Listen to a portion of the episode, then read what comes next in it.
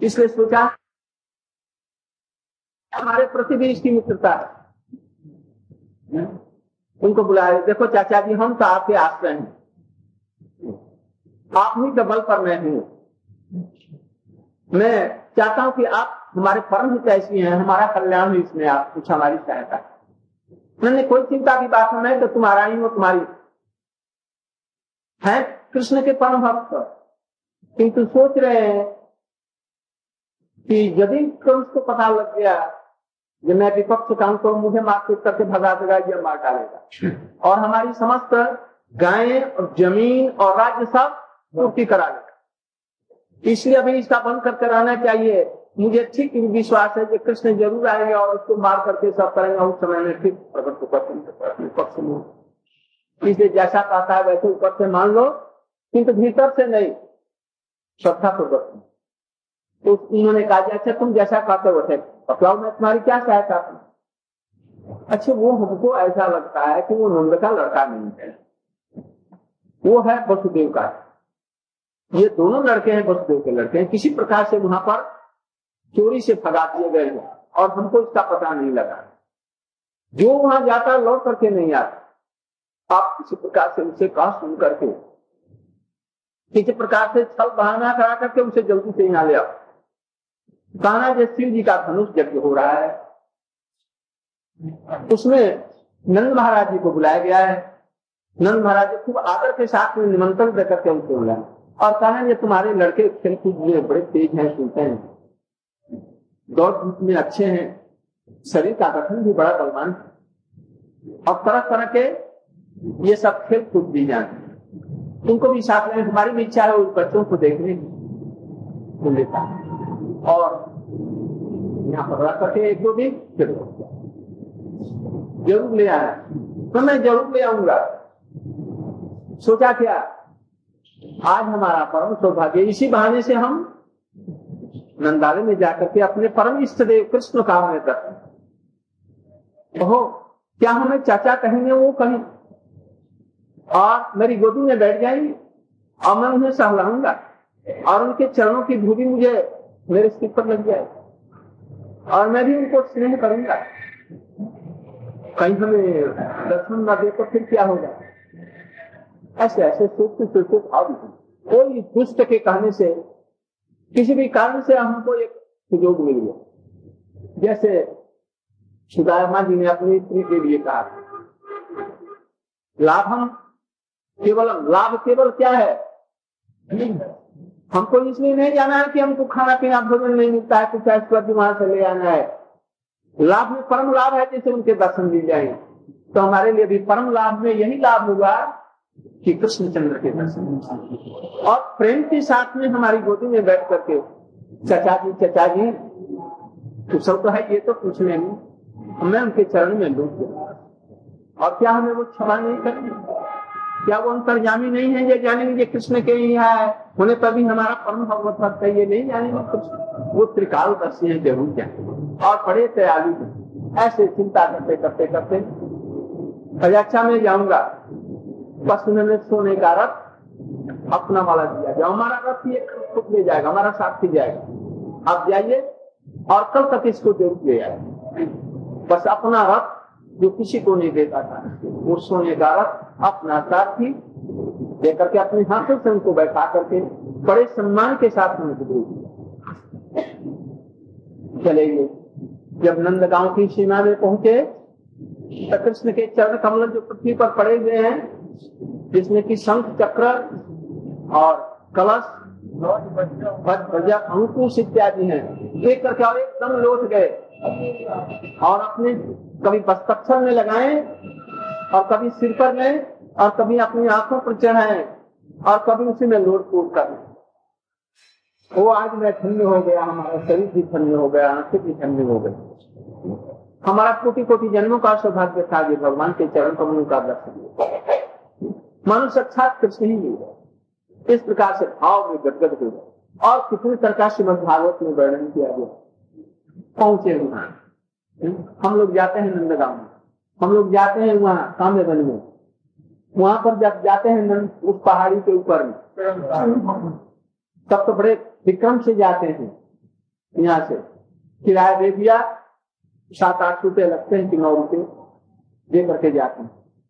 और पहाड़ी पर चढ़ने के लिए होड़ लगा देते हैं, बड़े आनंद से हँसते कूदते बस फिरते हुए और पेड़ तोड़ते ही चले जाते हैं। और जा करके देखा देख करके ऐसे देख लिया। अरे प्रणाम तो करो। ऐसा लगा। हो गया। चलो चलो, हो गया हो गया। और उधर भी चरण कमल को देख करके क्या कर? गदगद। भाव शुद्धि बिना नहीं होगा। कोटि कोटि जन्मों के संस्कार पूरे हमारे पड़ेंगे इसलिए हम लोगों का नहीं होगा। आज वही अपूर्व होते उद्धव होते, नारद जी होते हमारे रूप सनातन जी होते रघुनाथ दास गोस्वामी होते, विश्वनाथ चक्रवर्ती ठाकुर भक्ति विनोद ठाकुर और गुरु पास कर आज देख करके आँखों से आंसुओं की धारा गिरनी और हम लोगों को कोई भाव नहीं आता। वही तो चरण कम, वही जगन्नाथ जी है जो चैतन्य महाप्रभु भाव इष्ट हो गए। और हम लोग जाते हैं तो निकट से जब नहीं होता तो हम कहते पंडा जी, जरा हम निकट में जाएँगे। और ये पाँच रुपया लगेगा, ठीक है, हम देने के लिए तैयार।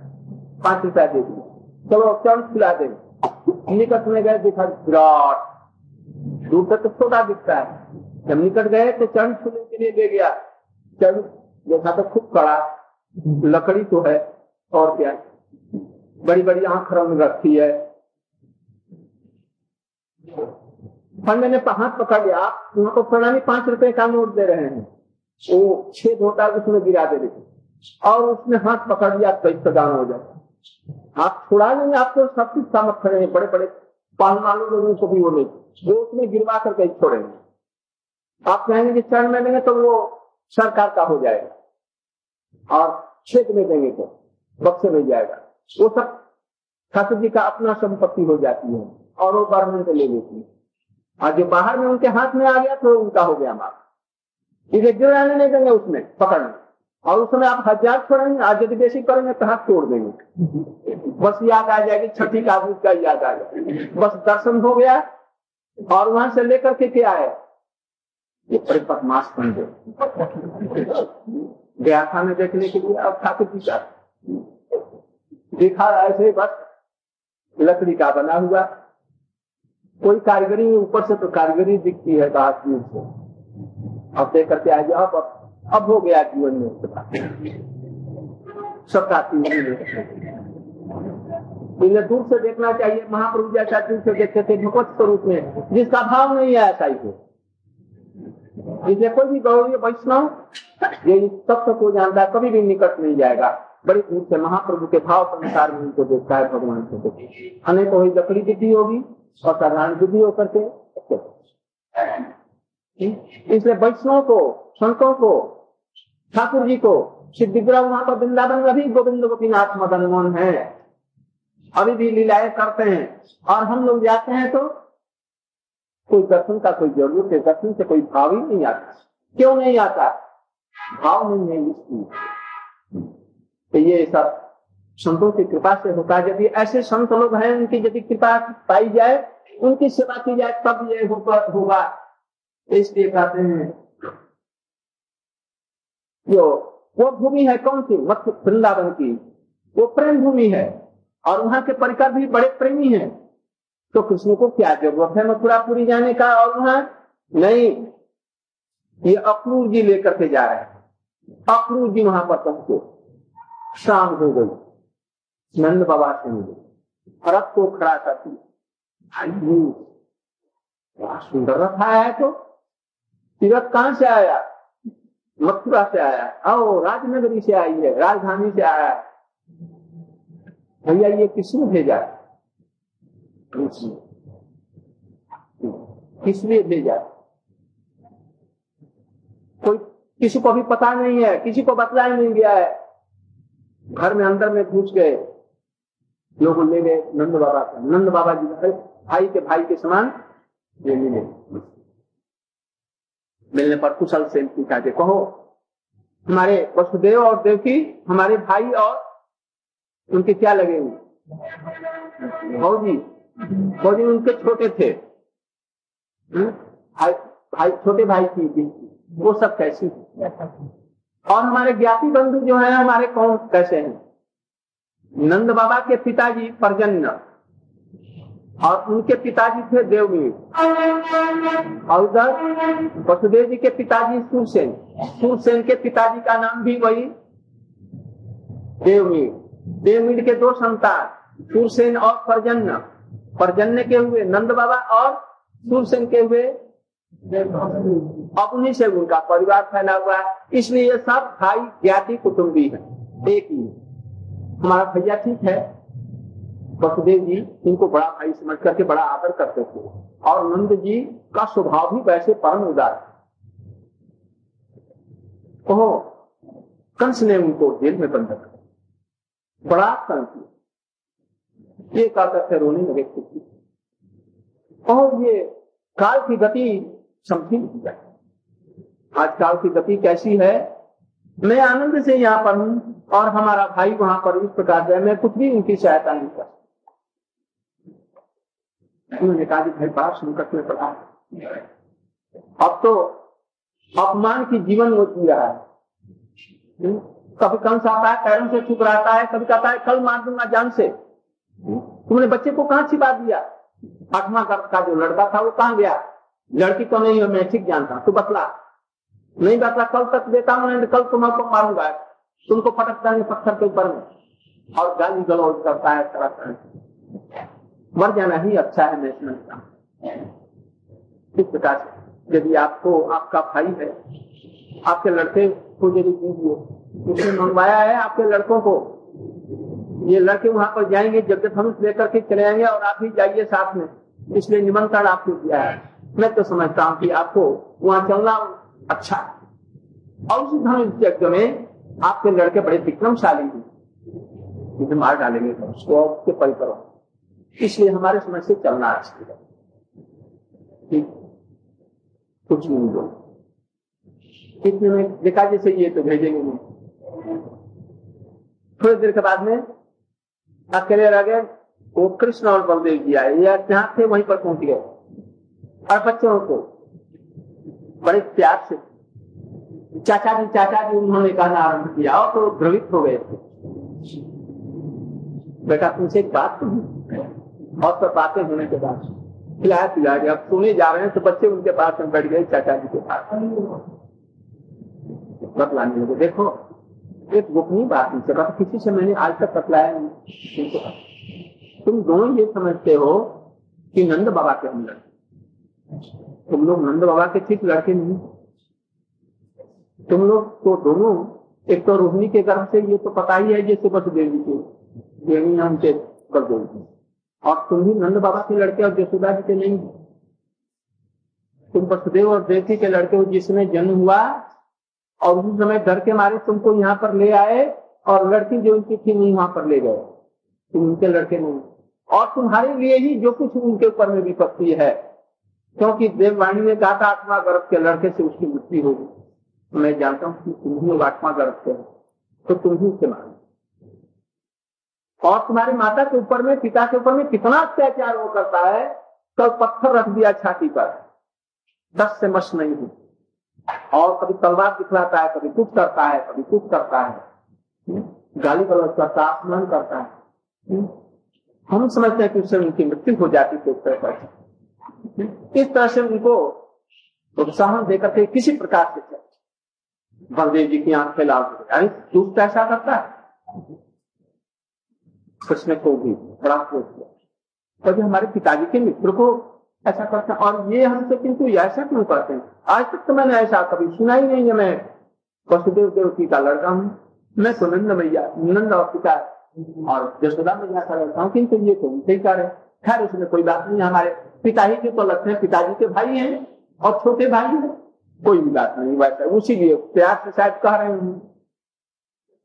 उसको ज़रूर मान जितने कुछ अच्छा होता है, और ऐसे ही खुद उनको उत्साह देते हैं। कभी भाई, कल नहीं, उनको आज ही मारना चाहिए।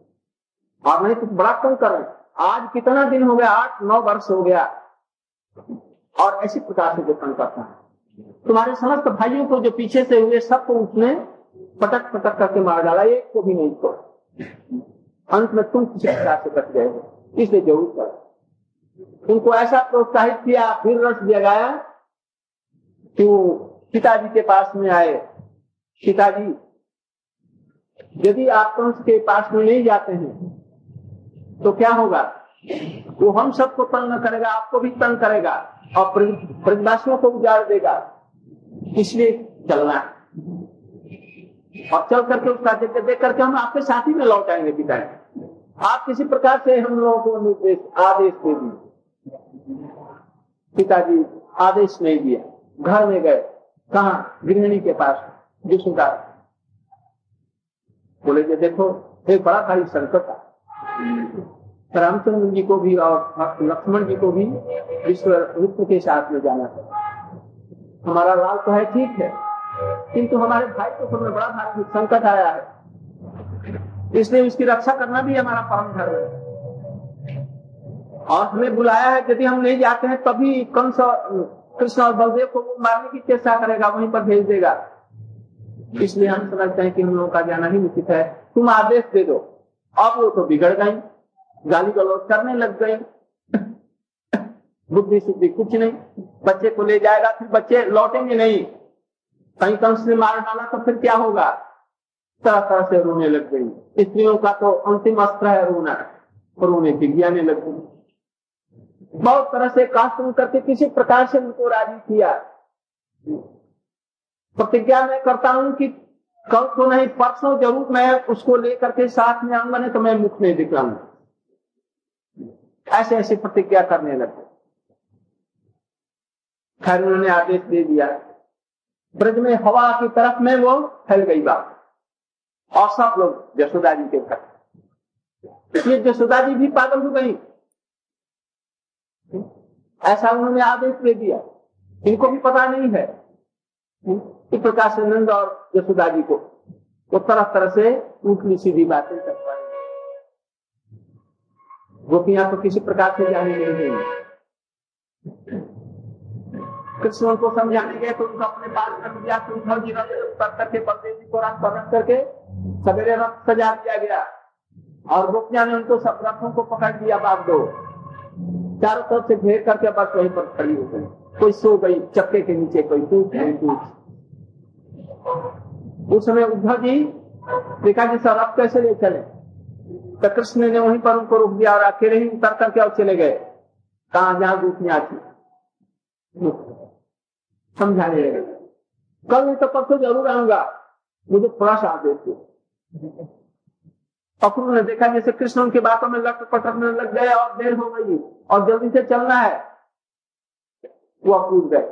अक्रूर समझाने लगे गोपी जैसे ये, अरे भाई, वसुदेव जी के और उनके लड़के हैं। ये तो कुछ दिन के लिए आए थे, छिप करके किसी काम करने के लिए। अब वो काम पूरा हो गया है और नहीं तो उनके माता पिता को वो मार डालेगा, तुम उनको जाने दो।